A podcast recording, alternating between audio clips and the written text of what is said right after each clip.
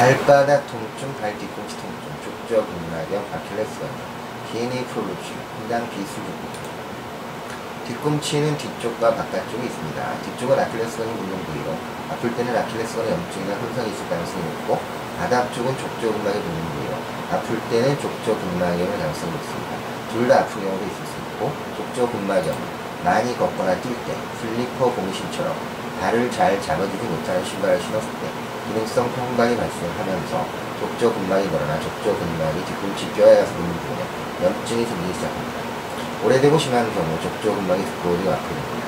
장시간 서 있거나 많이 걷는 사람은 초기에는 발바닥이 피곤함을 느끼고 점차 통증이 생기는 경우가 있습니다. 다른 모든 체력을 갖추고 있어야 하기 때문에 스트레스에 시달리게 됩니다. 발 뒤꿈치가 아프기도 하고 발바닥 중간 혹은 발바닥 발가락 부위로 발바닥의 앞쪽이 아픈 경우도 있습니다. 다리는 아치라는 것이 있어서 효율적으로 체중을 떠받치는데 반복적으로 힘이 가해지면 아치가 점차로 내려앉게 됩니다. 이렇게 되면 발의 아치를 떠받쳐주는 근육, 근막, 힘줄 등의 스트레스가 가해져 기능성 병발이 될 수 있습니다. 근막에 염증이 생기면 족저 근막염, 힘줄에 염증이 생기면 건명이라고 합니다. 우리가 흔히 말하는 평발은 아치가 정상보다 낮게 형성된 경우를 말합니다. 기능성 평발의 경우는 발바닥뿐 아니라 발목, 아킬레스건, 정강이뼈, 무릎에도 스트레스가 가해집니다. 운동선수의 경우는 발가락의 피로골절, 정강이뼈 피로골절, 골반 통증까지 보일 수 있습니다.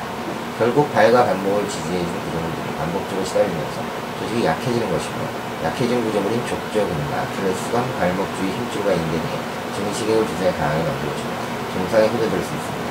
이와 같은 치료 방법을 프롤로 치료라고 합니다. 감사합니다.